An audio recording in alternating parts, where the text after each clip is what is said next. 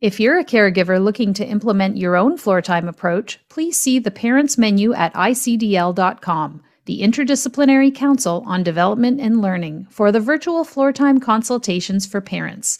There you can schedule an appointment, look at the virtual DIR home program services, and see the weekly parent support meetings registration.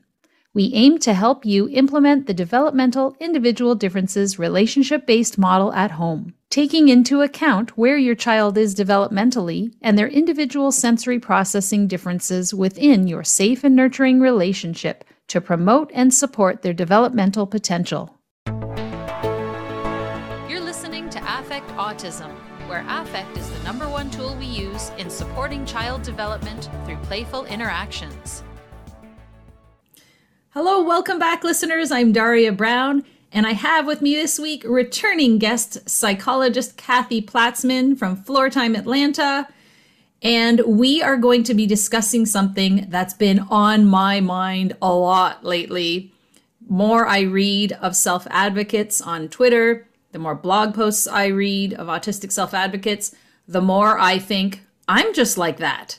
And then I did podcasts with Maude Le Roux and Mike um, Mike Fields about ADHD. And then Joanne and Millie and Joanne said she has ADHD. And I'm like, I have those things too.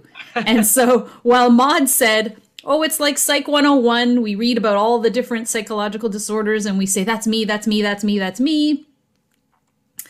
You never know uh, what is true, what isn't. And I thought, who better to ponder this with than a clinical psychologist, Kathy Platzman. So, welcome back, Kathy.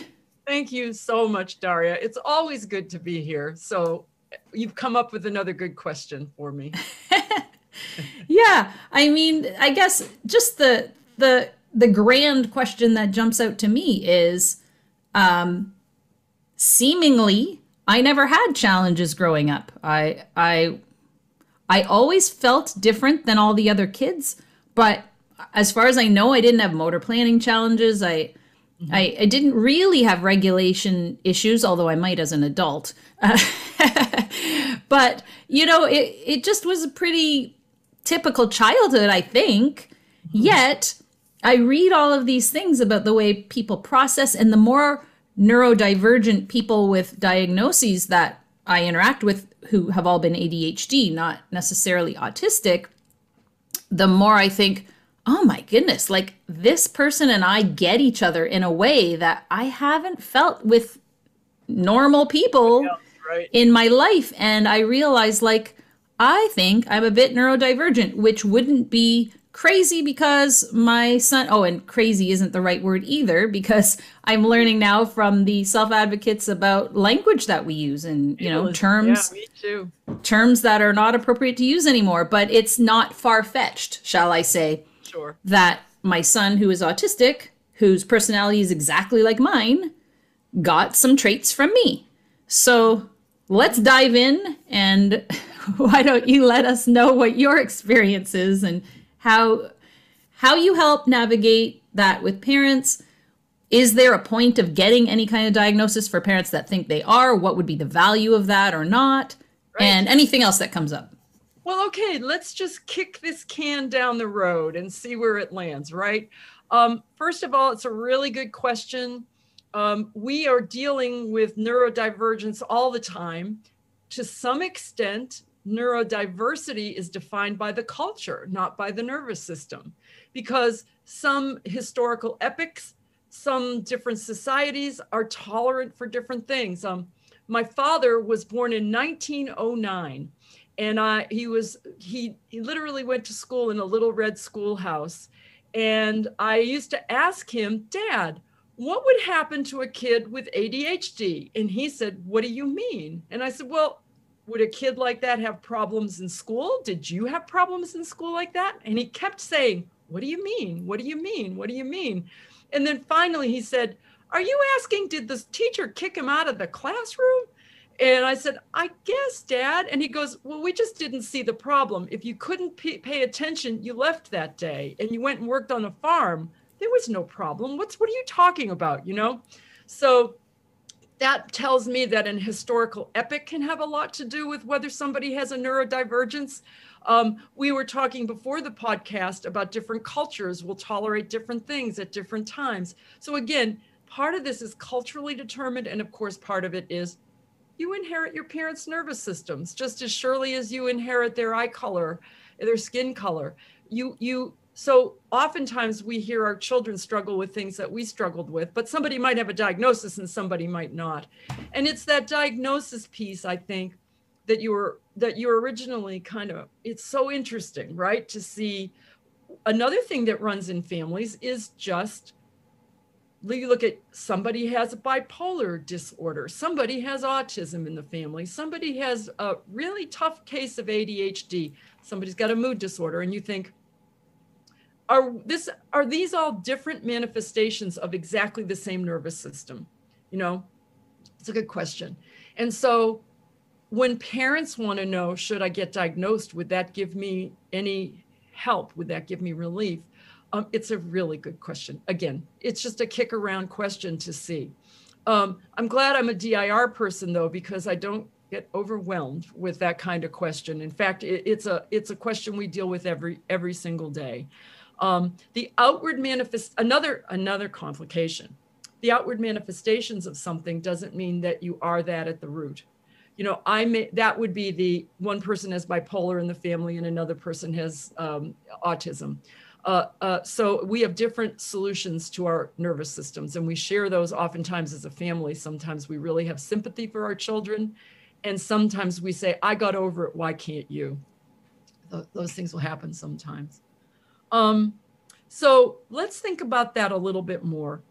Um, when when you go ahead and s- see a nervous system that might not be having a good time in this society during this historical epic in this particular culture, there are a lot of complications. First of all, we're dealing with something that's developmental, not acquired. You were born this way, you had this wiring, and this wiring did well in this environment and not well in another environment. That's a that's an interesting way to look at it.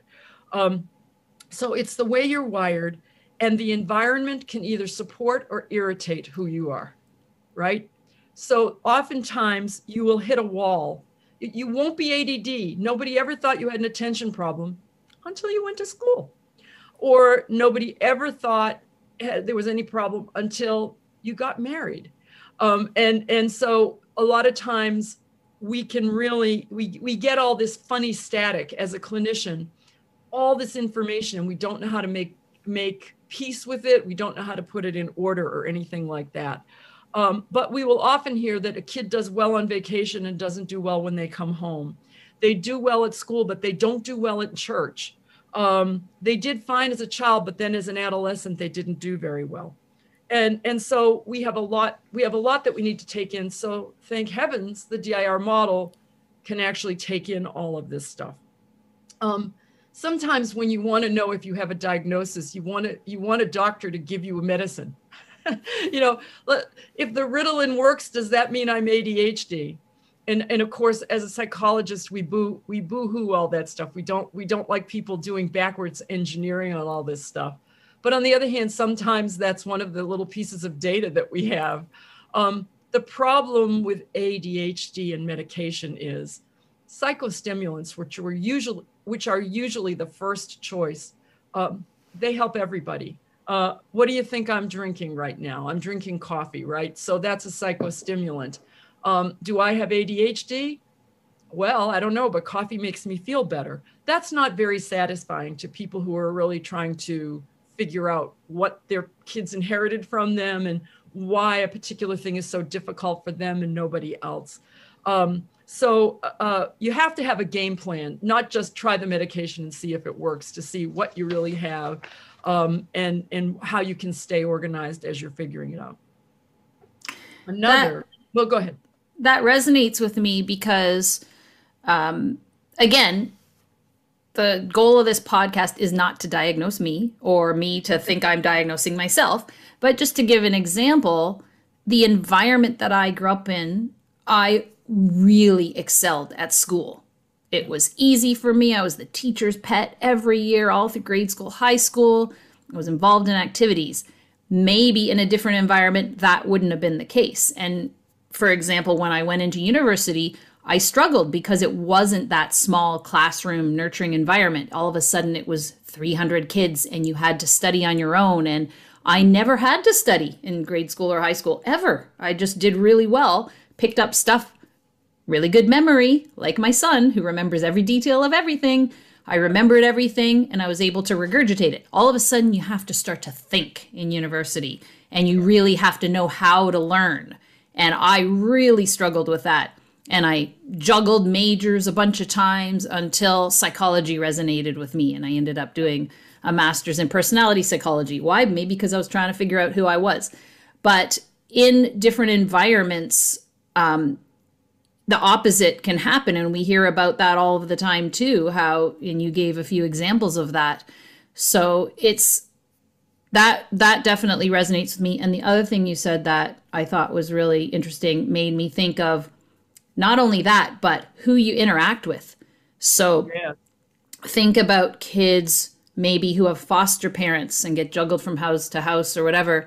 Um, maybe different, well, it's sort of like the cultural context that you gave the example of like in this household things worked in this household it didn't but the siblings like people clash with other people um, different you mentioned you don't notice it till you get married well people that have multiple marriages maybe in that first uh, relationship, there was just a struggle because the interactions were uh, setting off each other's nervous systems versus right. another interaction where they calmed each other's nervous systems or whatever. So there's so many different factors.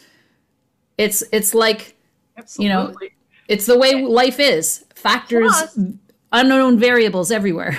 Well, constantly changing that's the problem constantly changing time also. Guess what we do as we grow? Our nervous systems mature. So we can have a real oh, easy elementary school and then hormones hit and your adolescence hits and you unravel. A lot of these things. There's even another complication and that is a lot of these diagnoses are what we call shadow diagnoses which means we think we're looking at the problem but what we're looking of is a shadow of the problem ADHD is the most popular diagnosis. It's the most often given diagnosis, psychiatric diagnosis. The reason is it's a shadow. Oftentimes, you can have ADHD, but oftentimes it's an add on. You get it for free. It comes with, you know, it comes with OCD, it comes with depression, it comes with anxiety, it comes with learning disabilities, it comes with global delays, it comes with language problems, it comes with motor problems, it comes with emotional problems. I mean, the day we have a big disappointment, the dog passes away, something unusual happens, you have a trauma. Oh, I can't concentrate. I can't remember anything. What'd you just say? You know, we find ourselves having symptoms of ADHD, but they may be shadows of what the real problem is. So again, going back to that, you know, that model that we love is really the most calming thing. Um, I think it was a zero to three um, publication. It's now zero to five or zero to eight. I don't know. But um, years ago, there was a diagnosis that you could give called multi system developmental disorder, MSDD. And it boiled down to sometimes you can have an individual difference that's so big, it makes you look autistic, for example. And if you fix the thing, that one little thing that you've got such a severe problem in, you lose your diagnosis, which was hopeful. It's hopeful because people oftentimes want life to get easier and easier and easier for kids, not harder and harder and harder. So that I wish we still had the ability to give that diagnosis, which is really a wait and see diagnosis while we while we work really hard with our young children. Um, but anyway, that's the way of the world now you now uh, the diagnostic world that culture has changed again. Uh, but the dir model has not. So i look to the dir model for a game plan to help parents figure out what their diagnoses might be what in the family is the neurodiversity. You know it's just it's almost like feeling like you're doing a crossword puzzle or like you're sherlock holmes or you know the game is on let's figure this out. It's a lot of fun. So if you look at the dir model and you remember that what the eh, functional emotional developmental capacities are is the core of development. That is relating to others communicating with others reasoning and thinking.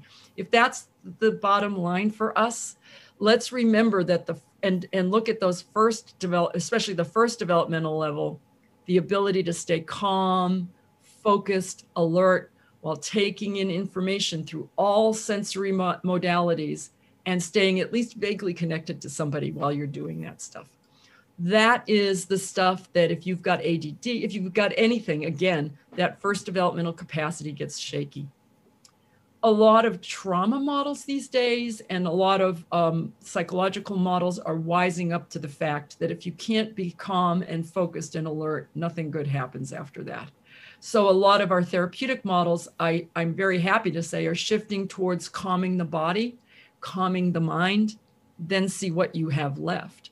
So oftentimes when we see a child or an adult who has real regulation difficulties in the one of the big three areas attention behavior or mood we get very interested in just fixing that capacity and then see what you have. That's called going beyond the diagnosis right?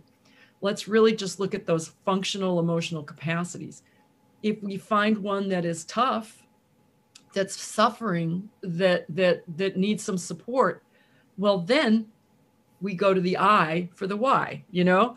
Well, why are you having difficulty staying calm, focused, and alert while taking in information and staying connected to people? And so when we begin this hunt in in the DIR model, what we have to do is say, accept that this is going to take a while to figure out. Just accept that fact and and enjoy the, the journey. Enjoy noticing and coming in and saying, you know, this works for me when I go to uh, arith- uh, when I'm studying math, my child doesn't have any ADHD problems in math. But man, anytime it's language focused, I start hearing, why can't he pay attention? Okay, you know, we'll write down maybe an individual difference that way. The way to think about individual differences too might might help parents slow down, slow their roll, as we like to say. What is your nervous system really doing for you? it's shuffling incoming information so that you know through all the senses it has to shuffle it so that you know what to pay attention to and what to ignore. Well that's a very difficult thing. And so if you can't shuffle correctly you have to ask why. You know the journey of information in maybe everything's getting in but you can't shuffle it. You can't remember it. You can't integrate it maybe on one day you can and one day you can't all that stuff helps us um, so if you start looking at the D as constricted, possibly in the first developmental capacity or all the way through, actually, just get an idea of what those functional capacities are. Then ask, why is that struggling? Why is that constricted in, and in what contexts? And with what people? And on and on and on and on and on. Then you're really on to going beyond the diagnosis. Then you can calm down saying, everybody thinks he has ADHD, but I know it might be more complicated than that. Um, so you want to find a DIR clinician immediately, right? So that you can figure out. Sometimes kids can take all the information in, but they can't process it. So that's would be like a learning disability. You know, your visual processing is off, but your auditory processing is on. Um, maybe that's something that you will learn. Because the minute you learn that, like I always use when I teach this, the example of auditory processing you know, I, t- I kind of speak loud, I kind of speak fast. When I get excited, I get louder and faster. That's just me. But if I see a kid who's I know has auditory processing problems, or I suspect, I fool around with it. I get real slow. I talk so calmly. I don't get, and then I notice he understood me that way. She got what I was saying. Now I'm going to speed up. Now I'm going to get loud and excited. Now I'm going to get my, you know, thing rolling. Uh oh, didn't get it didn't get it, didn't get it. So I have a lot of little data points like that. Um, and then you see the connection is real when I slow the auditory transcript down, so to speak, right? So you can investigate the eye and have a lot of fun while you're doing it. So really, if you stop to think of what the diagnostic dilemma is, it's as follows. Uh, think of yourself or your child as a triangle sitting in a bucket of grape jelly, you know, or murky water. And you can only see what's above the water line. You, that's the only thing you have. What you might see is a kid who is called naughty. Um, you might have a kid that is underachieving, showing a lot of anxiety, appearing to have attention problems. uh, anger problems. Maybe you notice the kid is argumentative. That's all you have to go on. But what you see below the water level, what you can't see is below that water level. And that's where you do the investigation. I think another rule of thumb that I use, and certainly a lot of the clinicians that I know, and I'm lucky, uh, lucky enough to work with some psychiatrists who, be, who belong to this, um, this school of thought, is if you look at that triangle, of course, all you see is above, but what you see below, look at the bottom of that triangle and try to fix what's on the bottom layer. Then everything kind of gets better. What is on that bottom layer is usually mood, mood or sensory processing. If you can get mood stabilized, often you can then see, oh my gosh, there's an attention problem. So think of it this way. I, I know so many cases like this. Child looks ADHD. So you give him a psychostimulant or you treat him medically. Nothing works. Just didn't work, didn't work. Or you think, well, he's not ADHD because the Ritalin didn't work. Then you stabilize his mood, and all of a sudden, the attention problems are so obvious because the mood got good and stable. He was no longer very anxious or depressed. But now, oh my gosh, you can't pay attention. So sometimes clarifying the mood gets you to see what else is going on. So sometimes it goes like this psychostimulant didn't work, mood stabilizing worked. Now you can take the mood stabilizer away and give him the Ritalin again, and the Ritalin works this time. You know, so I've seen that over and over and over again. So it's okay to be confused. It's okay to know that this is going to take a very, very long time to figure out. But we're going to work by looking at those developmental capacities and getting that first one, especially, quite stabilized. Get that ability to stay calm and feel good. Think about what we do in DIR sometimes we get a little criticized for it because when we we we don't want to put a lot of pressure on a kid until we have or ever but what we want to do is have a really good relationship with them then as a trusted friend maybe you can say to this kid i think we ought to look at this if they trust you then you can do stuff but if you don't spend the time getting that relationship you might as well for, forget it right think of yourself when you uh, learned how to ride a bike you didn't learn to ride a bike when a complete stranger said, No, go ahead. I've got you. I'm taking the training wheels off. You did it because your mom or your dad or your big brother or sister or somebody you loved and trusted said, I got your back on this one. I'm not going to let you fall. Then you go like, okay, I can ride a bike now. It's it's it's the oppor- it's again an opportunity we don't want to steal from kids but you can't give them the opportunity till you have a good relationship. It's just the same with adults looking at, I wonder if I have autism. I wonder if I'm on the spectrum. I wonder, I wonder if that's what my kid got from me. Well, maybe they didn't get autism from you, but maybe they got your nervous system. And maybe your nervous system, maybe a part of your nervous system is what is making your child look autistic. And going beyond the diagnosis is kind of like the most important thing to do. Just saying that's diagnostic. You, you've got, you've got, you've got, you've got. That doesn't really help. It's like this is hard for you. This is easy for you. You can, you know, you can feel yourself going back backwards from what might be a diagnosis. So sometimes in my office, I think I diagnose. I diagnose equal. I give diagnoses and I take diagnoses away in a ratio of one to one. For every diagnosis that I seem to give, I seem to take one away. I give one to somebody and I take it away from somebody else. Um, but that's my world in the office. Um, but parents live in a world at home. So they often have incredible amounts of information that I don't have. And so that's why we can't do this alone. As a clinician, I can't do it in the office but I can play and get a relationship in the office while I continue to ask parents, give me this information, give me this information. You know, um, they know every context, every relative, every teacher, every situation. They know everything. And I know in my office or during a Zoom call or in your house for that one hour when everybody was on their best behavior, I don't have much data. So that's why another part of the model where we consider parents the cornerstones, it couldn't be more true than when you're trying to get diagnostic clarity. Yeah, yeah and uh, a few things I thought of while you were speaking. one is that there are a lot of families that think or know that there's no incidences of diagnoses of any kind in the family, yet the child has. And perhaps there are undiagnosed people in the family. That's a possibility. But it could be that that um, for some reason this is the first time this has come up in a large family. So what would you say to them? Well, absolutely. It, it, it happens a lot. And, you know, you think of your own family, right? I come from an anxious family. Um, uh, and nobody thinks anxiety is anxiety because everybody's got exactly the same, right? So no, no, you know, Thanksgiving dinner with my extended family is hilarious because somebody's got OCD, somebody's got anxiety, somebody's, you know, all, all, the different, but nobody thinks anything's abnormal. You know, if somebody says, we better check that stove for the fifth time to see if we turned the oven off, it's like, sure, all right, let's just do it.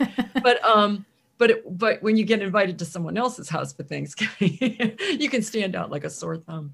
Um, yeah, so it's just what you get used to, and everything is an interaction between the world and your nervous system so everything is so sometimes the world has changed you know um, think of uh, I, I, don't know if if you're familiar with Bron, Urie Bronfenbrenner's um, uh, social ecological systems where you know there are like five concentric circles and the one is the individual and then it's the family and then it's the community and then it's the culture basically.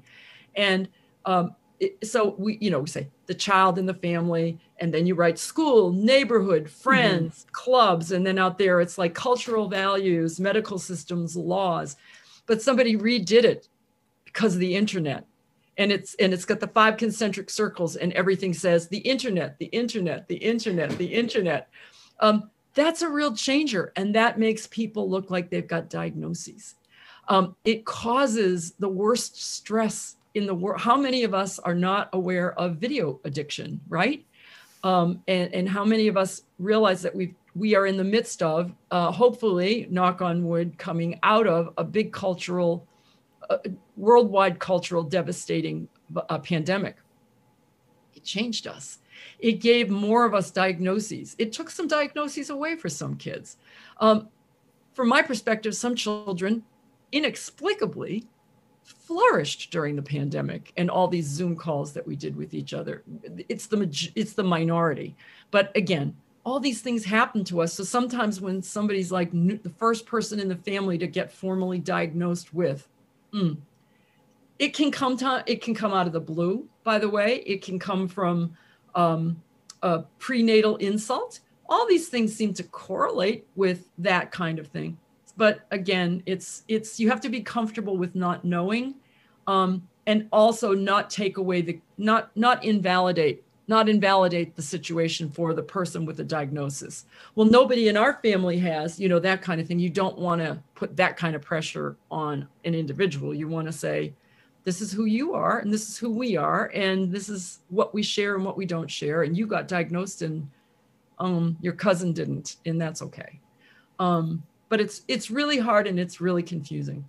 Daria, you're you're making me laugh because there is anytime it's certainly true with my own children, but anytime we see a problem with a particular kid, moms and dads have to figure out that was my family, that was your family, right? It's like a parlor game almost, right?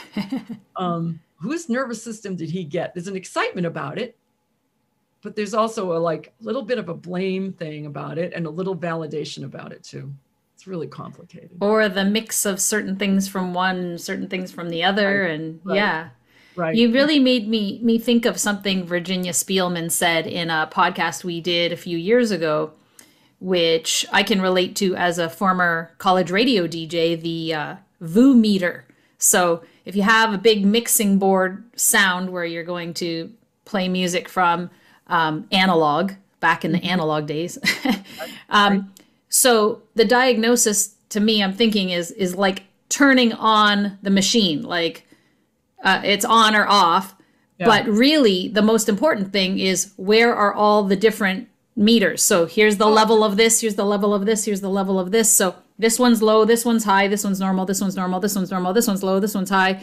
And then we're saying and also can, you can adjust it in the booth to make it just right Yeah, and and situationally that impacts everything too. So it's we we've heard this on other podcasts I've done too. Like it, it don't focus on the diagnosis so much as exactly what you're saying. Like what certain individual differences do you have? When does this happen? In which situations with which people, et cetera, et cetera, so that you really have an individual profile for each child. And what I'm thinking in terms of um, what that would or wouldn't do for a parent to know if they have a diagnosis is more just for getting support in the areas that they have struggles with, which they may not have known until they have a child and have to deal with certain things that they didn't know were going to be hard for them.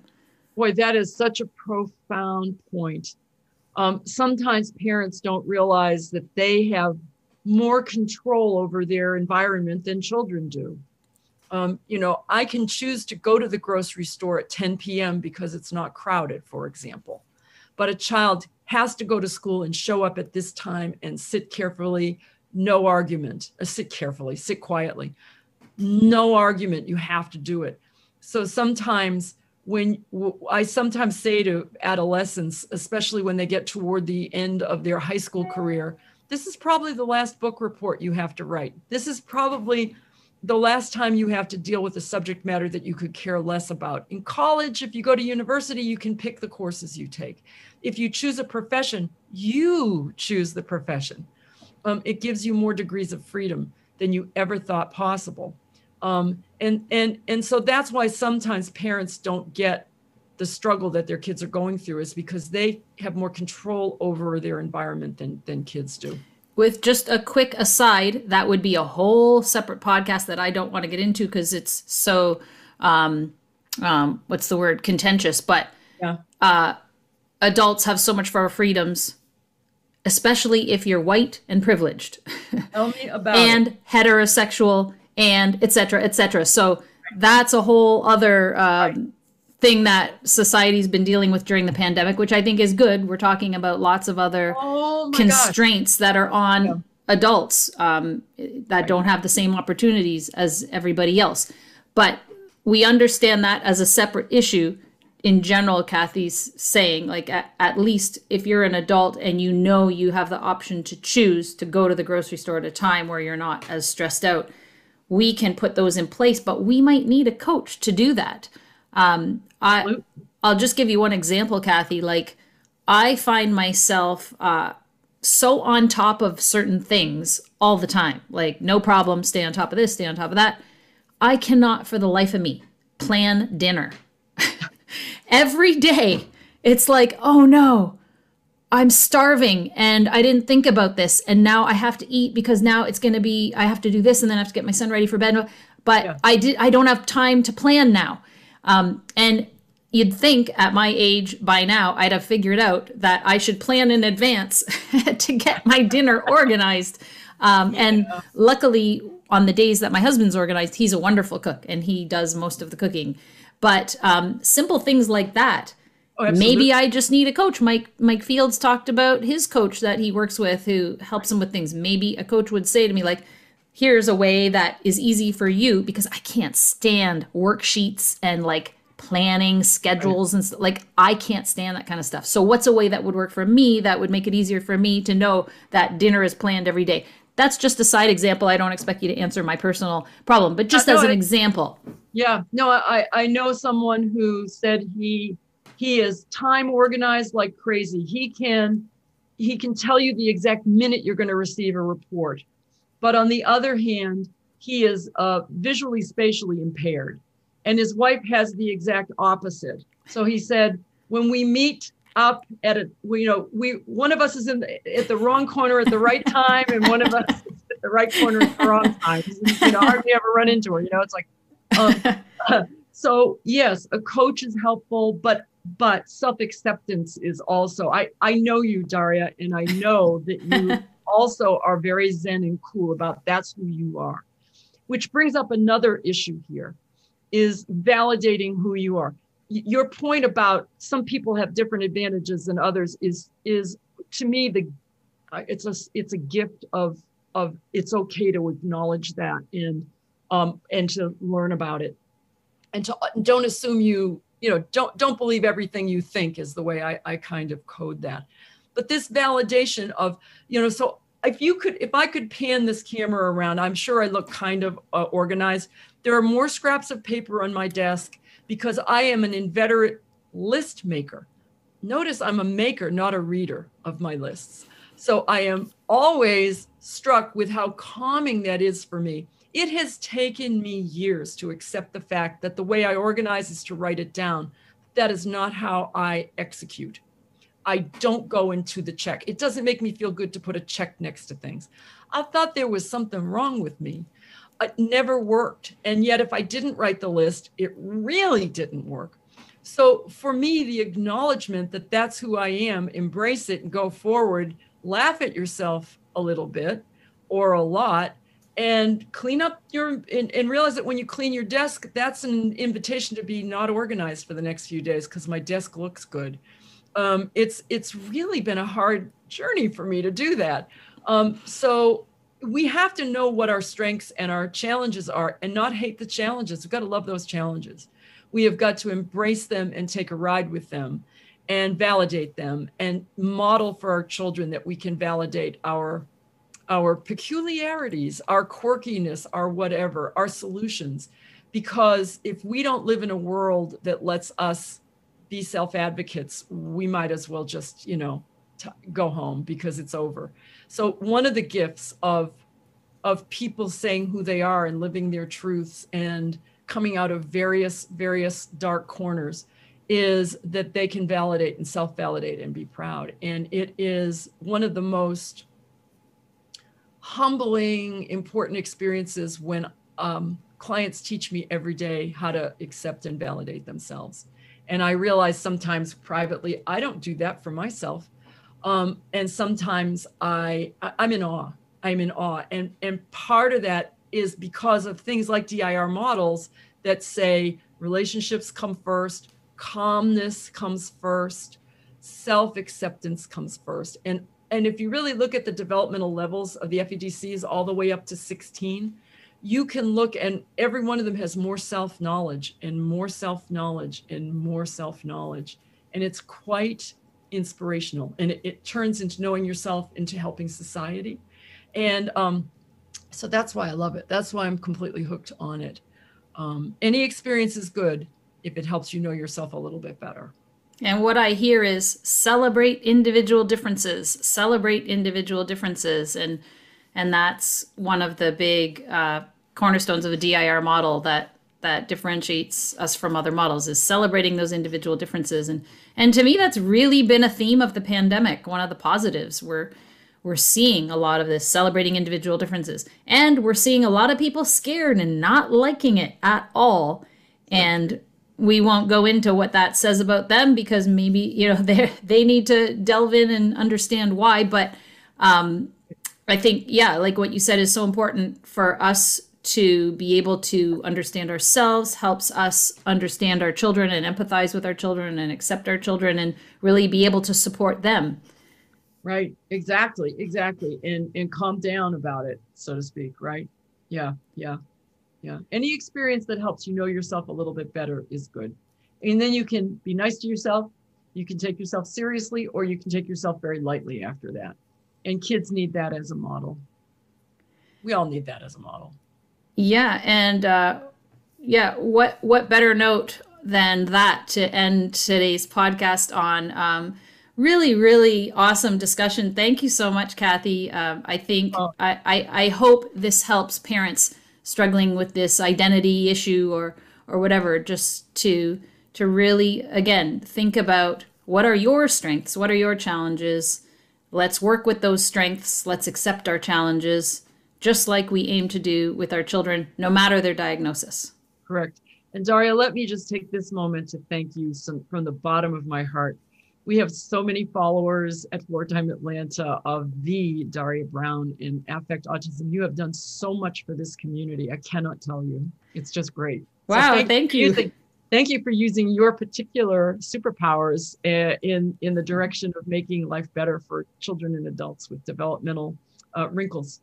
Yeah. Oh, thank you, thank you very much. Um, yeah, I just I just aim to bring what I know to everybody else and try and match up what I think other people are looking for. Um, and thank you, thank and you. uh, it's fun. I do enjoy it. So thank you.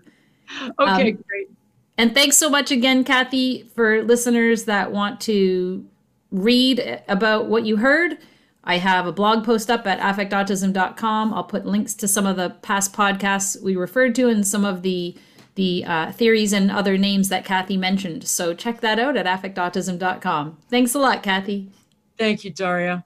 Get 15% off any DIR 101 course and introduction to DIR and DIR floor time through icdl.com by using the promo code AFFECTA15. That's A F F E C T A 1 5. Until next time, here's to affecting autism through playful interactions.